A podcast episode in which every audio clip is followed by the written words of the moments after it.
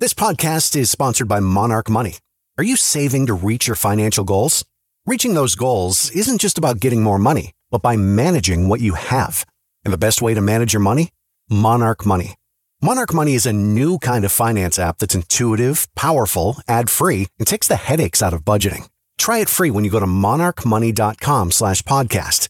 Monarch puts all your accounts, investments, transactions, and finances at your fingertips. With a complete view of your finances, you'll gain insights on your spending and find new ways to save.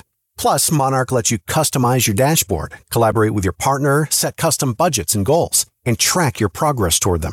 See why Mint users are turning to Monarch Money and loving it, and why the Wall Street Journal named Monarch Money the best budgeting app overall. Get a 30-day free trial when you go to monarchmoney.com slash podcast. That's M-O-N-A-R-C-H money.com slash podcast for your free trial. monarchmoney.com slash podcast. Today on Something You Should Know, should you really wait a half an hour after eating before going swimming? And what could happen if you don't? Then the problem with toxic positivity. What is it? So, when someone is experiencing distress or they're struggling, and someone responds with, just be positive, it'll be fine, everything happens for a reason, this can become toxic positivity. Also, it's just possible that smelling roses can improve your memory, make you happier, and your dreams better. I'll explain how. And you really can turn back the clock and reduce your biological age. So even if someone's lived a, an unhealthy lifestyle for most of their life, they actually can still benefit. And often we see the biggest benefits by people who are less healthy to begin with. All this today on Something You Should Know. If you ask any manager, I bet you they can tell you some hiring horror story because hiring is hard. That's why if you're hiring, you need Indeed. Indeed is your matching and hiring platform with over 350 million global monthly visitors, according to Indeed data, and a matching engine that helps you find quality candidates fast. And fast is good, but quality also matters. And 93% of employers agree that Indeed delivers the highest quality matches compared to other job sites, according to a recent Indeed survey. So why leave hiring up to your every so often, once in a while, try to do the best you can approach to hiring when Indeed gives you a proven system that works and so many potential candidates, you're bound to find the right person. And listeners to this show will get a $75 sponsored job credit to get your job more visibility at indeed.com slash something. Just go to indeed.com slash something right now and support our show by saying you heard about Indeed on this podcast. Indeed.com slash something. Terms and conditions apply. Need to hire? You need Indeed. Something you should know. Fascinating intel, the world's top experts, and practical advice you can use in your life. Today, Something You Should Know with Mike Carruthers. Hi, and welcome to Something You Should Know.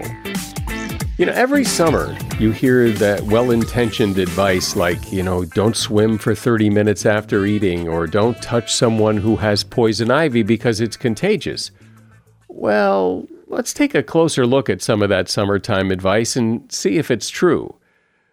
Don't swim for 30 minutes after eating. Maybe. If you have a big meal and go swimming, you might get a cramp. But while cramps might be uncomfortable, it's unlikely to be disabling and you would drown. Some people get cramps, some people don't. Have you heard this one? Eating watermelon seeds is bad for you. That's false. Your body will try to digest them, but won't be able to, so they just pass on through. I'm sure you've heard you can catch poison ivy if you touch the rash on someone who has it. That is false. You have to come in contact with the plant to catch it. Specifically, the oil in the plant is what causes the rash, but the rash cannot be passed from one person to another. My mother used to say, scratching a bug bite will make it worse, and my mother was correct. Scratching it can break the skin and cause infection. Even if you don't break the skin, scratching will irritate and make a bite more annoying. Resist the urge to scratch and put something on it to stop the itch. A cold soda can works well in a pinch. If a jellyfish stings you, you should urinate on the wound. Urinating on a jellyfish sting can actually make it worse, according to Dr. Jennifer Ping, an ER doctor in Hawaii who has studied the most effective treatments for dealing with jellyfish stings. The stings are caused by contact with a jellyfish tentacle, which pierce the skin and inject venom. Dr. Ping says the best thing to do is apply an acidic compound such as vinegar, either by pouring it directly onto the wound or applying a vinegar soaked cloth. Once those little things that get in your skin, once those are deactivated, you can scrape them off with a credit card or other flat object. And that is something you should know. I'm sure you've been in that situation where you're having a problem or a crisis in your life and you tell someone about it and they say, I'm sure it'll be okay. Things work out. You'll be fine. Or maybe you've been the one who said those things to someone who was telling you about their troubles, and to comfort them, you said, There, there, it's going to be okay. Things have a way of working out, or something like that. Does that really help? We do seem to live in a world where we are encouraged to look at the bright side, not to dwell on the negative. We should all buck up. Things will get better. And that can be a real problem, according to Whitney Goodman. She is a licensed marriage and family therapist and author of the book Toxic Positivity Keeping It Real in a World Obsessed with Being Happy.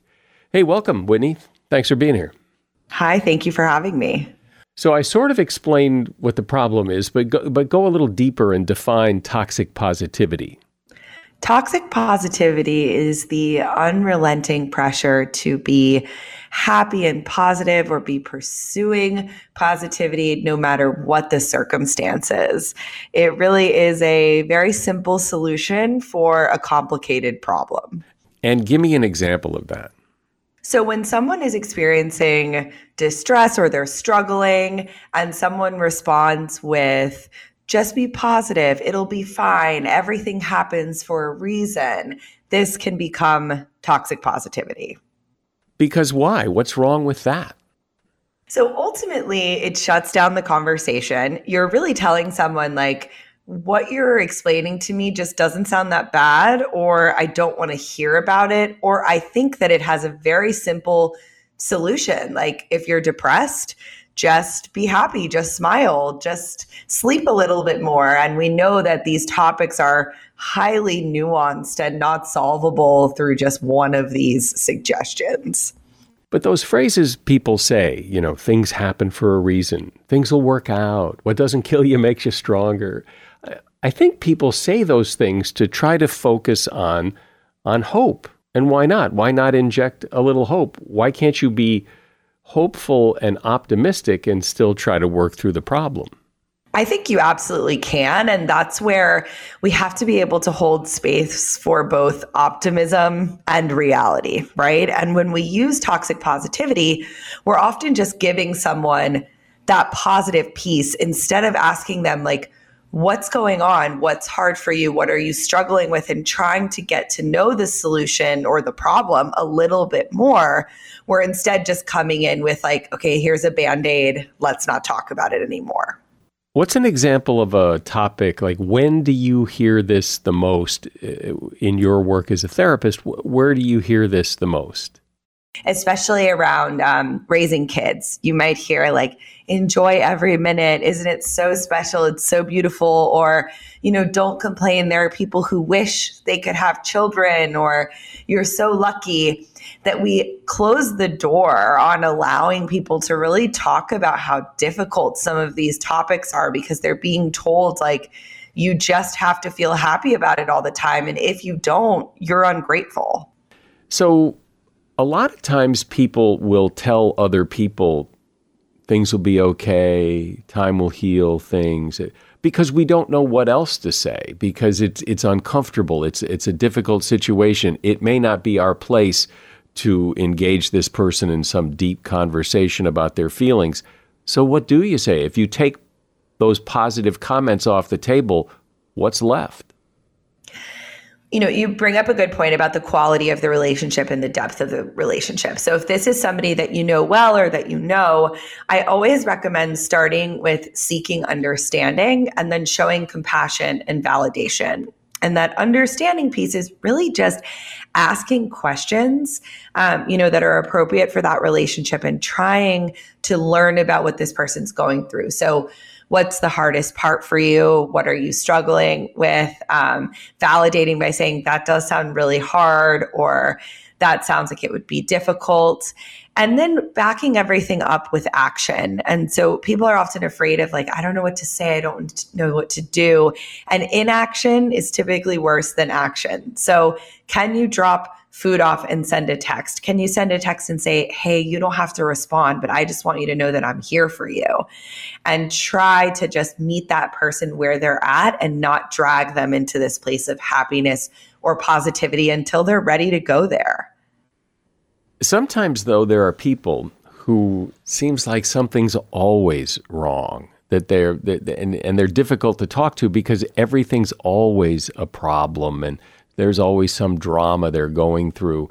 And it's hard to support people like that because, eh, and maybe you want to tell them, cheer up. God, life can't be that bad. Yes. And I am somebody who spends their days talking to people about their problems. So I understand that sentiment. And something I have found to be true anecdotally is that the people who complain the most or who feel that way the most are usually the people who have felt very dismissed, unheard um, throughout their life. And so you can choose from the option of, I'm just going to be there for this person and just say, yeah, that sounds tough. That makes sense. And validate them. Or I'm going to set a boundary with this person and decide that I'm not the best person to help them. Maybe being there for them is really difficult for me. And I'm going to choose either to not have a relationship with this person or to have less of a relationship with them. Isn't it the case, though, that sometimes when people are in that place where things seem horrible, that they're, they're going through a tough time, there are things that maybe they're missing that aren't so horrible, that, that are maybe worth pointing out? Yes and no. I find that as like um, people who are watching someone go through something hard, it's very easy for us to think, I know what's best for this person. I know what they need to see. I know what they need to not be focusing on. When the tables are turned and someone's trying to tell you, hey, you, you, you need to look on the bright side. You're not paying attention to the right stuff. It's not that bad. It feels terrible. And so I think we have to remember that even though we might see something on the horizon, even though we might know something could be better, that person might not be in a place where that feels possible. And so the absolute best thing we can do for them is say, Hey, I know this doesn't feel good for you right now. I know this is hard, and I'm going to be here to go through it with you. I'm going to be here when it's open, when it's over. Because what's stressful for people is not necessarily the hard time, but feeling isolated and alone in that bad time. And the the idea that you say, I understand that this must be hard for you, that really it those seem like the kind of almost throwaway lines, but you're saying that, that those really do have an impact. It's so true. And I encourage anybody to practice this that you might be so shocked when someone complains to you, even about just the weather. Oh, it's so hot outside. And instead of you telling them to be grateful or not complain, you just say, Yeah, it is hot. They just stop talking. Like right there, it's like you've met the need. They you both agree that it's hot. There's this sharing of the experience, and you can typically move on. It, it has the opposite effect, I think, most of the time than you would expect. Yeah, right. And I see, I'm more the person that said, it's not that bad. It's okay. It's not that hot. right. And and you're right. Then then they they're going to dig in their heels to to you know stick to the, what they said. And now we're now we're disagreeing about how hot it is, when just saying yeah it's hot, everything just melts away. Exactly, exactly. You know, and I've tested this out a lot with my own clients that anytime I try to tell them, you know, look on the bright side, it's not that bad, or let's look at all the good that happened today, it usually feels to them, and it's felt like this to me, like you're not really listening to me. You don't see where I am. And so when you're just able to say, that sounds really tough. Like I hear what you're saying and I hear how you're feeling. That sounds difficult or to just repeat the words that they're using to describe their feelings, it feels like you're listening and you're in it with them and you believe them. And that has what a, just a I'm not in it alone comforting feeling. It creates community in the sense that yes, we don't feel alone. We feel like someone's with us. We also feel understood, and we're getting uh, this mirroring feeling is happening where it's like I make sense. People get what I'm saying. I'm not making it up. I'm not crazy. There's not something wrong with me. And that is like some of those powerful feelings that you can give to someone when they're struggling. We're discussing toxic positivity today, and my guest is Whitney Goodman. She's author of a book, Toxic Positivity Keeping It Real in a World Obsessed with Being Happy. Hey, a shout out to Claritin for supporting this episode and providing us with samples. You see, I'm what you call a seasonal allergy sufferer. Stuffy nose, watery eyes. If you have seasonal allergies, you know what I'm talking about. I don't sleep as well because I'm all stuffed up. Food doesn't taste as good. Luckily, though, for those of us who live with the symptoms of allergies, we can live Claritin Clear with Claritin D. Now, I know people with allergies who just, you know, they just live with it. And, well, that's a strategy. But why? If there's relief, why not try it? Claritin D is designed for serious allergy sufferers. Claritin D has two powerful ingredients in just one pill that relieve your allergy symptoms and decongest your nose so you can breathe better. Everyone in my house who has allergies takes Claritin D. Ready to live as if you don't have allergies? It's time to live Claritin Clear. Fast and powerful relief is just a quick trip away. Find Claritin D at the pharmacy counter. Ask for Claritin D at your local pharmacy counter. You don't even need a prescription. Go to Claritin.com right now for a discount so you can live Claritin Clear. Use as directed. As a listener to something you should know, I can only assume that you are someone who likes to learn about new and interesting things and bring more knowledge to work for you in your everyday life. I mean, that's kind of what something you should know is all about. And so I want to invite you to listen to another podcast called TED Talks Daily. Now, you know about TED Talks, right? Many of the guests on Something You Should Know have done TED Talks. Well, you see, TED Talks Daily is a podcast that brings you a new TED Talk every weekday in less than 15 minutes. Join host Elise Hu she goes beyond the headlines so you can hear about the big ideas shaping our future. Learn about things like sustainable fashion, embracing your entrepreneurial spirit, the future of robotics, and so much more. Like I said, if you like this podcast, something you should know, I'm pretty sure you're going to like TED Talks Daily. And you get TED Talks Daily wherever you get your podcasts. So, Whitney, there are plenty of times when people will tell you, and I, have had this happen to me, they'll tell you their troubles, and I kind of don't get it. Like, I don't understand why they would be that upset about this thing, that it's, it doesn't seem like that big a deal to me. And so it's hard to empathize with them. So, when you don't see something as as a problem. And there are times even for me as a therapist where i'm like oh this just doesn't seem as bad but i can understand how it feels for that person. We have the universal experience of knowing how something feels when it's scary when it's sad when it's anxiety provoking whether you think that fact pattern would lead to that feeling for you or not. And so i think you can always try to empathize with the emotions rather maybe than the situation you also can just ask questions. So maybe you don't see how something is difficult for someone because you don't really understand where they're getting stuck. And through that questioning, they're also able to see like, oh wow, I didn't see things that way or I got I got stuck on this part and now that you're asking me about it, I'm able to talk through it and it feels better. What about the theory that in times when things aren't so tough, just day to day normal life that if you do focus on the positive, if you try to find more happiness in your life, that when those tough times do show up inevitably, that you're a little more cushioned to handle it than if you don't do that.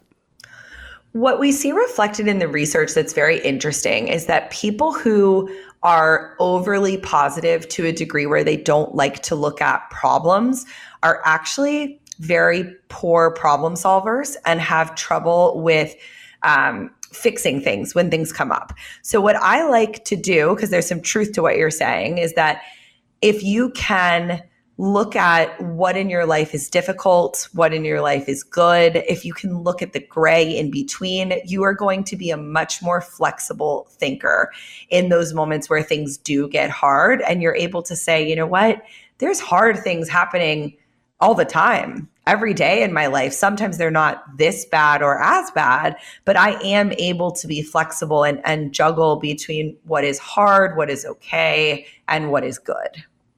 Well, I sometimes get the sense when I talk to people like that that part of the problem is that when they get stuck in a problem, they can't see beyond it. That that they don't have some sort of underlying understanding that this will pass because it will pass. I mean, one way or the other, it's it will pass, and often things will get better. But when you're in in it, you don't see that, and it just feels like your world has ended. Yes. And I think for some people, you know, there are certain um, illnesses, grief, disabilities, certain things that people might go through in life where their life as they know it does end and it does change. And then there are, of course, the smaller, more like nuisance types of things that people get stuck in.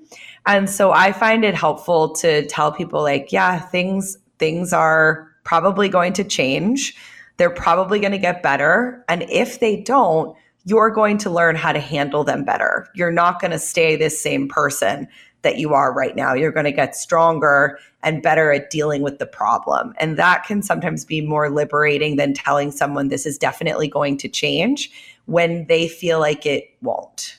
What about though when there's someone in your life and they're always lamenting about the same old thing over and over and how upsetting it is and and, you know, at, at some point it gets hard to say, oh, that must be very hard for you because, you know, we've talked about this 5,000 times before. When I hear that, I think about like the particular situation of in couples where one might is maybe complaining about their job all the time and the other one is sick of it. And in that situation, I think what would be least effective is to say, all right, we're just not going to dwell about this anymore. We're getting over it. We're moving on. Because clearly this person has an unmet need. They keep complaining, something's going on. What I would say is that this dynamic of you complaining to me about work is not working anymore. We have to find another way to deal with this. And that might mean it's time to quit your job, might mean it's time to go to therapy or it's time to talk to someone else about this. But it's not necessarily the complaining or the dwelling that's the problem. It's how we're going about it. It's extremely ineffective and it's not fixing the problem. If anything, it's just causing more problems. Are there any cases that if somebody brings up something that they're going through that's difficult, that maybe just to cheer up, like you know, buck up, life life throws curveballs and you'll get over it. maybe not quite that, maybe not quite that abrupt. But you know, the, right. the, the things that you're saying is toxic, but maybe sometimes it's okay. Is it? I'm sure in some of these one off little situations, I, I, talk about the example of like if you're waiting in line and complaining about how hot it is, you have the choice of either saying, like, yeah, it is hot, or telling the person, you know, suck it up, cheer up, we're in line at something fun. The problem with this is is that the question I always ask people is who gets to decide when someone is being dramatic or negative? And most people will want to make that decision for others, but not allow others to make that decision for them. and so I think that's why we always have to choose the the softer option that's less likely to be toxic positivity in that moment. Yeah. But when when you're, uh, as you say, those people who are in the grocery store and they're complaining about first it's the lines too long, and then oh it's so much money, and then it, you know it it gets tiring to listen to and to keep saying oh yeah, it must be really hard. Oh, you know, just shut up. Just you know stop right. complaining. No, it, it does. And so I, what I do in these situations personally is I would probably first try to say, yeah, you know, that's hard or like that sucks. I hate waiting, whatever it is. Then you can change the subject completely when someone is complaining to, oh, look at that over there. Start talking about something else. And then you can stop responding. It really takes two to stay in that dialogue. And if someone wants to just continue complaining without you responding back, they're going to stop eventually. Yeah. Well, I think people too worry that if I say every time somebody has a problem and I say, "Oh, that must be really hard. Tell me a little more about," that you become that sympathetic ear that they always come to when there's a problem, and there's always a problem. So maybe you don't want to be that sympathetic ear.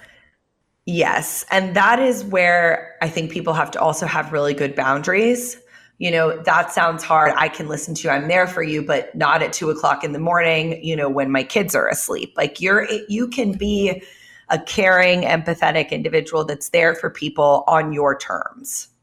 What else about this do you think people don't get or, or would it would be important to know or a situation that we haven't talked about? Uh, one of the biggest ones I think is something you've you've kind of alluded to is this idea that if we allow people to be negative around us, they're going to get stuck in their negativity or they're just going to continue being that way. And as a therapist, I've found the complete opposite to be true. I've had clients that come in and they just are venting, kind of complaining about things, sometimes for the first three or four sessions. And once I've given them that space to do that without interrupting, challenging them, whatever, they stop. They really are like, okay, this person is here for me. They want to hear what I have to say. And they start talking about the actual things that matter. And I think a lot of our complaints are sometimes the tip of the iceberg on how we're actually feeling. And so we just shoot those off all the time so that we can feel heard. And so, given that, what's the advice? What do we do with that? Try to be more compassionate and, and listen to one another. And don't be scared that if you are kind and empathetic, that people are going to abuse that. I think people actually become quite grateful and considerate of that in normal, healthy relationships.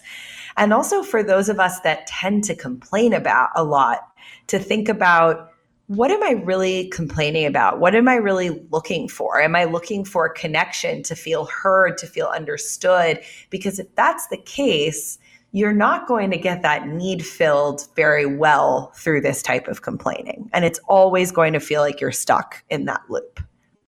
Well, this is such a great topic to bring out into the open and discuss because uh, as we've mentioned in the beginning, I mean, what what could be wrong? What could be bad about being positive? I mean, it just seems so. That's what you do. You're, and yet, as you point out, being positive all the time isn't necessarily a good idea when there's problems that need to be dealt with. Whitney Goodman has been my guest. She's a licensed marriage and family therapist, and the name of her book is Toxic Positivity Keeping It Real in a World Obsessed with Being Happy. And there's a link to that book at Amazon in the show notes. Uh, this was really interesting, Whitney. Thanks for coming on. Thanks so much for having me. It was fun. You've probably heard of this idea that you have a biological age that is either ahead of or behind your actual age, that there are things you can do from physically aging even though the years keep going by. This idea that you can turn back the clock, not only to live longer, but also live longer without some of the problems of living longer, sounds great, but is it a real thing? Apparently, according to Morgan Levine. Morgan is an assistant professor of pathology at the Yale University School of Medicine, and her research focuses on the science of biological aging. She's also author of the book True Age Cutting Edge Research to Help Turn Back the Clock. Hi, Morgan. Welcome. Thanks for having me, Mike. So, explain what biological age is. What does that term mean, and how is it different than my age age? Yeah, so a lot of people are probably unfamiliar with the concept of biological age. If you ask someone their age, they're going to give you what we call their chronological age, which is how long they've been alive, so in years or months or however they want to measure it. Um, and usually we put some negative connotation with having higher chronological age, but it's actually not chronological age or time that's the issue. It's the way in which our body has changed over time. And this is what we usually talk about in terms of biological age, because the idea is that you could have two people who are 50 years old chronologically, but biologically, they may have very different physiology, biology, and this would give them different risks for developing diseases or even for mortality. But isn't it also, to some extent, to a large extent, your genes, your, your, luck of the draw that that you just your parent you got you had good parents. So this is actually common misconception. So scientists have estimated that very little of the difference in things like lifespan or even a lot of common diseases is due to genetics. Um, and actually, age or biological aging itself is the number one risk factor for most of the diseases that people are concerned about, things like cancer, heart disease, Alzheimer's disease, diabetes.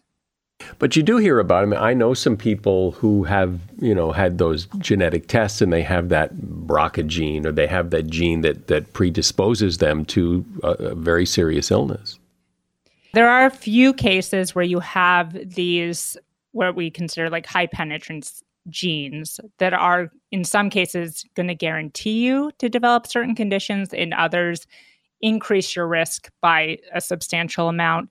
But for the vast majority of the population, that isn't what's driving their disease risk. So, yeah, BRCA is a good example. There are also Alzheimer's disease genes, but these are, at least for the Alzheimer's, very tiny proportion of cases are actually due to genetic factors. So, uh, I can imagine someone listening and thinking, okay, so here it comes. She's going to tell me that the best way to live a long life is to you know live like a monk and not have any fun. And you know you may live a long time but you won't have any fun. Unfortunately right now the best things you can do are lifestyle. Um, you can still have fun uh, but maybe well depending on how you define fun a little less than you what you might have already had. But i think the key is that people can determine what it's worth to them. So you know some people will say they want to live fast, die young, they don't really care. Whereas other people might want to put in a little extra effort to optimizing their health and ensuring, with some, you know, probability that they're going to have a longer, healthier life. Am I able to tell what my biological age is? Biological age is a, a concept that we call latent. So there isn't actual way to truly measure it. So what scientists are working on is can we generally estimate it? Um, and a lot of different techniques have been developed to try and kind of estimate someone's biological age. Um, a lot of those are things that uh, my lab's worked on, where you can do this from a blood sample or a saliva sample. Um, there are also kind of just functional um, measures where you can, you know, see how many diseases you have or do some kind of physical test. And they have different kind of degrees to which we think they're actually valid measures of biological age. So I can't figure it out myself. I would need to take a test. Most people can probably compare themselves to others their age and know if they're generally doing better or worse. But to get a more accurate estimate of biological age usually requires more in depth testing. And so you say, you know, if you want to put the effort in, but w- by doing things like what is it the kind of the usual uh, live a healthier lifestyle advice of diet and exercise, or is there more to it than that? Yeah, so a lot of it comes down to these things we hear about all the time. So exercise is a major component in ensuring that you have a low biological age and also not increasing your biological age as quickly as your chronological age. Uh, diet is another place where people can actively try to intervene to slow down their aging process. And then, you know, other things like sleep quality and quantity, reduce stress, all the all the usual suspects. Scientists are working on more novel interventions to help people, but at, right now the lifestyle and behavioral factors are the best we have. So when people say, you know, diet and exercise, like, so, like, how much, when is it too late? Uh, how much exercise? I ate a carrot last week. Well, that was pretty good. But so, like, specifically, what does that mean? The issue is that it probably depends. Every person's probably a little different. And we actually don't have good science yet to tell people what would work the best for them on a personal level right now it's it's probably you know there's probably not a limit to how much exercise is going to be beneficial so most people are probably not getting enough we still don't know what types of exercise are going to be the most beneficial so whether people need to do more cardio or strength training um, but it doesn't seem like there's ever a point where it's too late to start so even if someone's lived a what we might consider an unhealthy lifestyle for most of their life they actually can still benefit. And often we see the biggest benefits by people who are less healthy to begin with. Right, because they have they have a farther, longer yeah. way to go. Yeah, yeah. In statistics, it's what we call regression towards the mean. Right. Have, they have more to gain. But you don't know about the exercise because everybody's different, or you just don't know. You just figure it's good for you, but you don't can't really measure how much. So it's a little bit of both. Uh, so probably, you know, we we know we're all different, so people are going to benefit from different kind of amounts or types of exercise.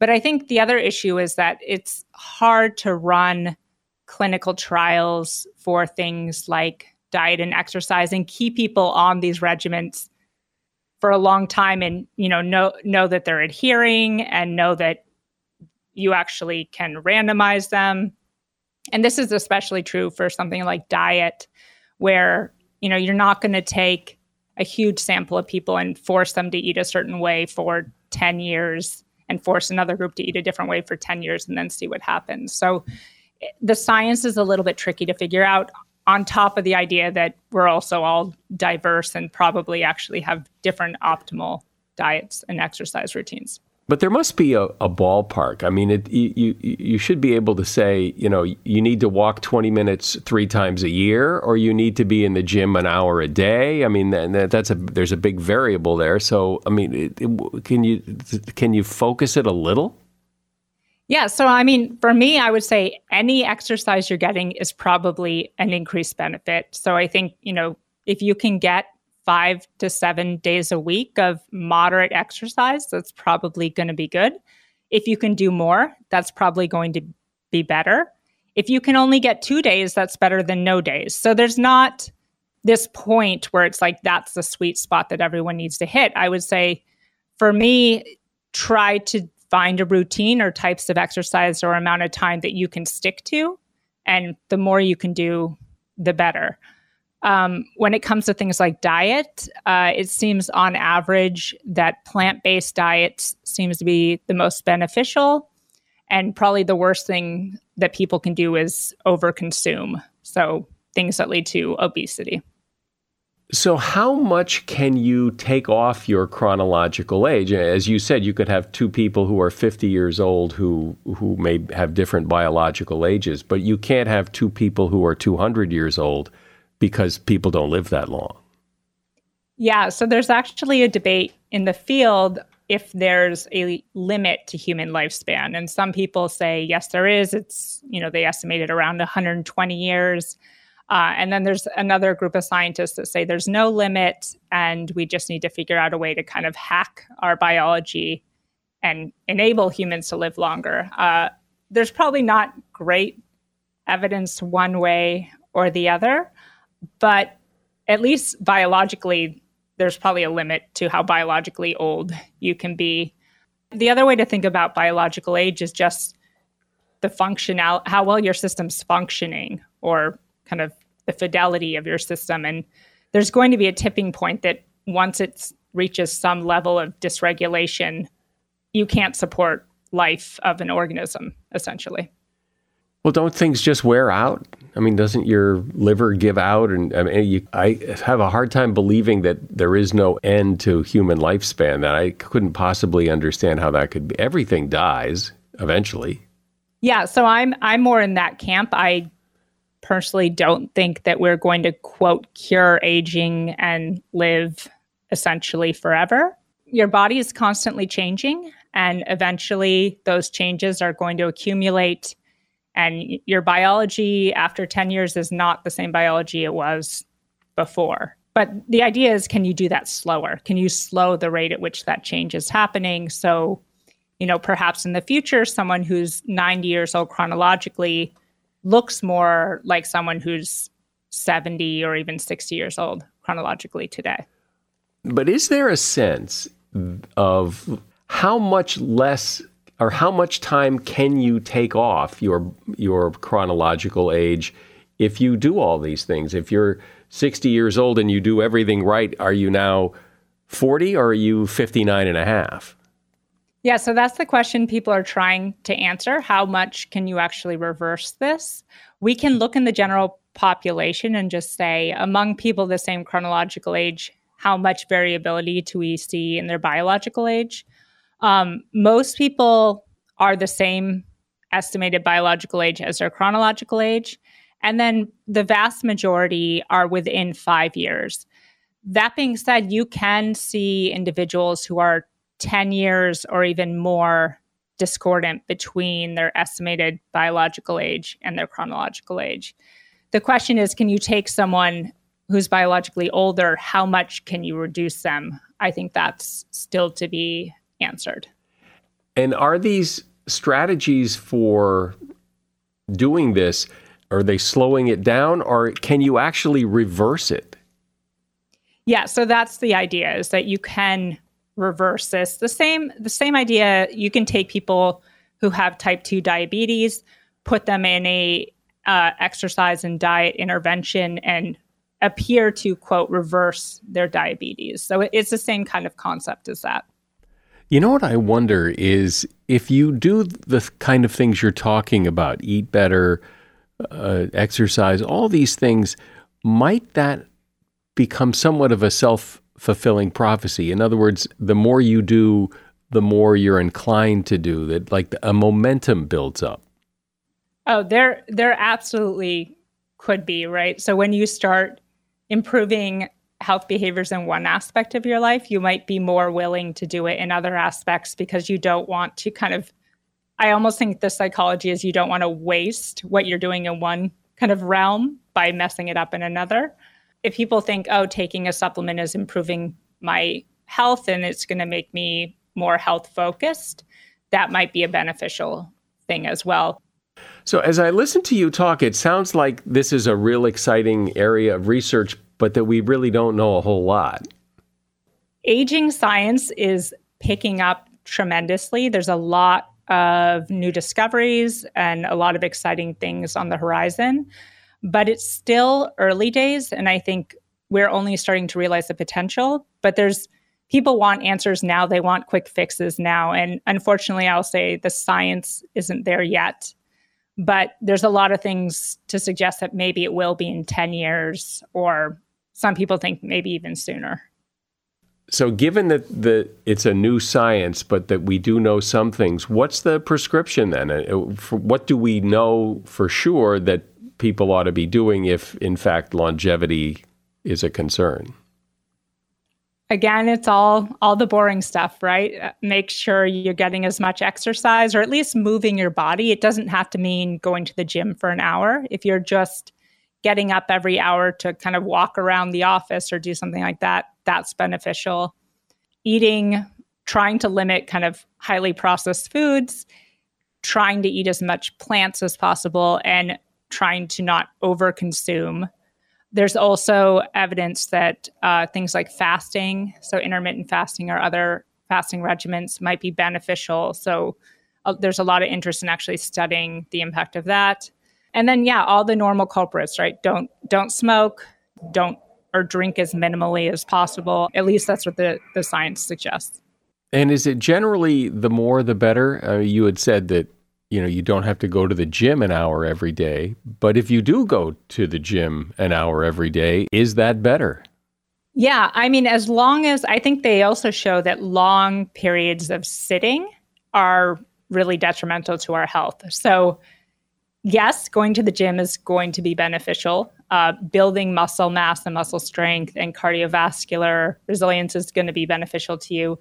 But I think, too, if you can avoid sitting for long periods of time, that's also another perhaps not super difficult fix that people can start implementing in their lives. Um, and yeah, for me, it's just what can people actually stick to and what can they actually do without feeling like it's a huge burden for them because that'll that'll ensure they actually maintain the lifestyle for longer. Is it true that the sooner you do these things, the better, or you can start anytime and it will kick in and help? A lot of people think that sooner is better because we're not necessarily concerned about the your actual biological age as much as we're concerned with the rate at which you're aging. So what I mean by that is if we were to measure someone's biological age every year, how much do they increase during that one chronological year of time. So you'd want it to be less than one year. So you can imagine if you have a slower rate, that'll compound over time. That being said, I would say it's never too late. Um, studies from both humans and animal models show that interventions like diet and exercise can have very beneficial effects, even on the most frail um, older adults. So anything you can start doing is going to be better than nothing. You know, I've always felt that a lot of people have this kind of fatalistic view towards this stuff that, you know, I could get hit by a bus tomorrow. So why work this hard to exercise and eat right? Why not just enjoy life? Because you just never know. And I think this comes back to the idea of we're actually really bad, people are really bad at understanding probability and statistics. Yes, you could have something out of the blue. There are cancers that can randomly hit people or accidents that can happen. But the probability of those is so much smaller than all of the things that, you know, your health behaviors or all these other things are actually influencing. So, yes, you could, you know, play the lottery every day and just say, well, it doesn't matter because, you know, I'll just take my my chances. But if you actually want to re- reduce your probability of these diseases or increase your probability of li- living a longer, healthier life, there are steps you can take. And yeah, it won't guarantee it, but again, it'll make it much more likely. Well, what I find so exciting about this research is not just that, you know, there are ways to live longer, but also to live longer and not suffer with all the problems associated with getting older. And it sounds like the next several years can really improve our understanding of exactly how to lower your biological age. I've been speaking with Morgan Levine. She is an assistant professor of pathology at Yale University School of Medicine, and the name of her book is True Age Cutting Edge Research to Help Turn Back the Clock. And there's a link to her book in the show notes. The advice to stop and smell the roses may be really good advice for reasons you may not have known. It turns out that the smell of roses can really help your memory. It seems that if you take a whiff of the scent of a rose while learning a task, then being exposed to that same scent of roses during sleep helps memories set in. Researchers, here's what they did. Researchers exposed people to the smell of roses one evening while they learned the location of various picture cards laid out in a square. Half of them were then given that same smell of roses to smell as they slept that night, while the other half had an odor free night. When they were tested the next day, those who had slept with the smell of roses remembered 97% of the locations those who did not smell roses while they slept remembered only 86%. And it gets better. There's also research that shows that people who sleep next to roses and smell them actually have more pleasant dreams and wake up happier. And that is something you should know.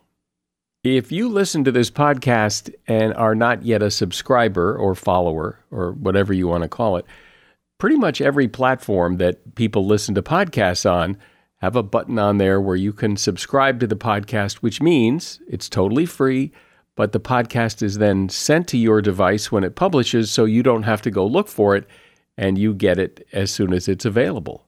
So subscribe. I'm Mike Carruthers. Thanks for listening today to Something You Should Know. The Bigger Pockets portfolio of podcasts are worthy of your investment. We're having a real conversation as real real estate investors. New episodes available every day. It's important to buy where it makes money and not necessarily where you want to travel to. Bigger Pockets, On the Market, Rookie Real Estate, or Money Podcast. The purpose of flipping is to create more cash so then you can reinvest into other types of properties. The Bigger Pockets Podcast on YouTube or wherever you listen.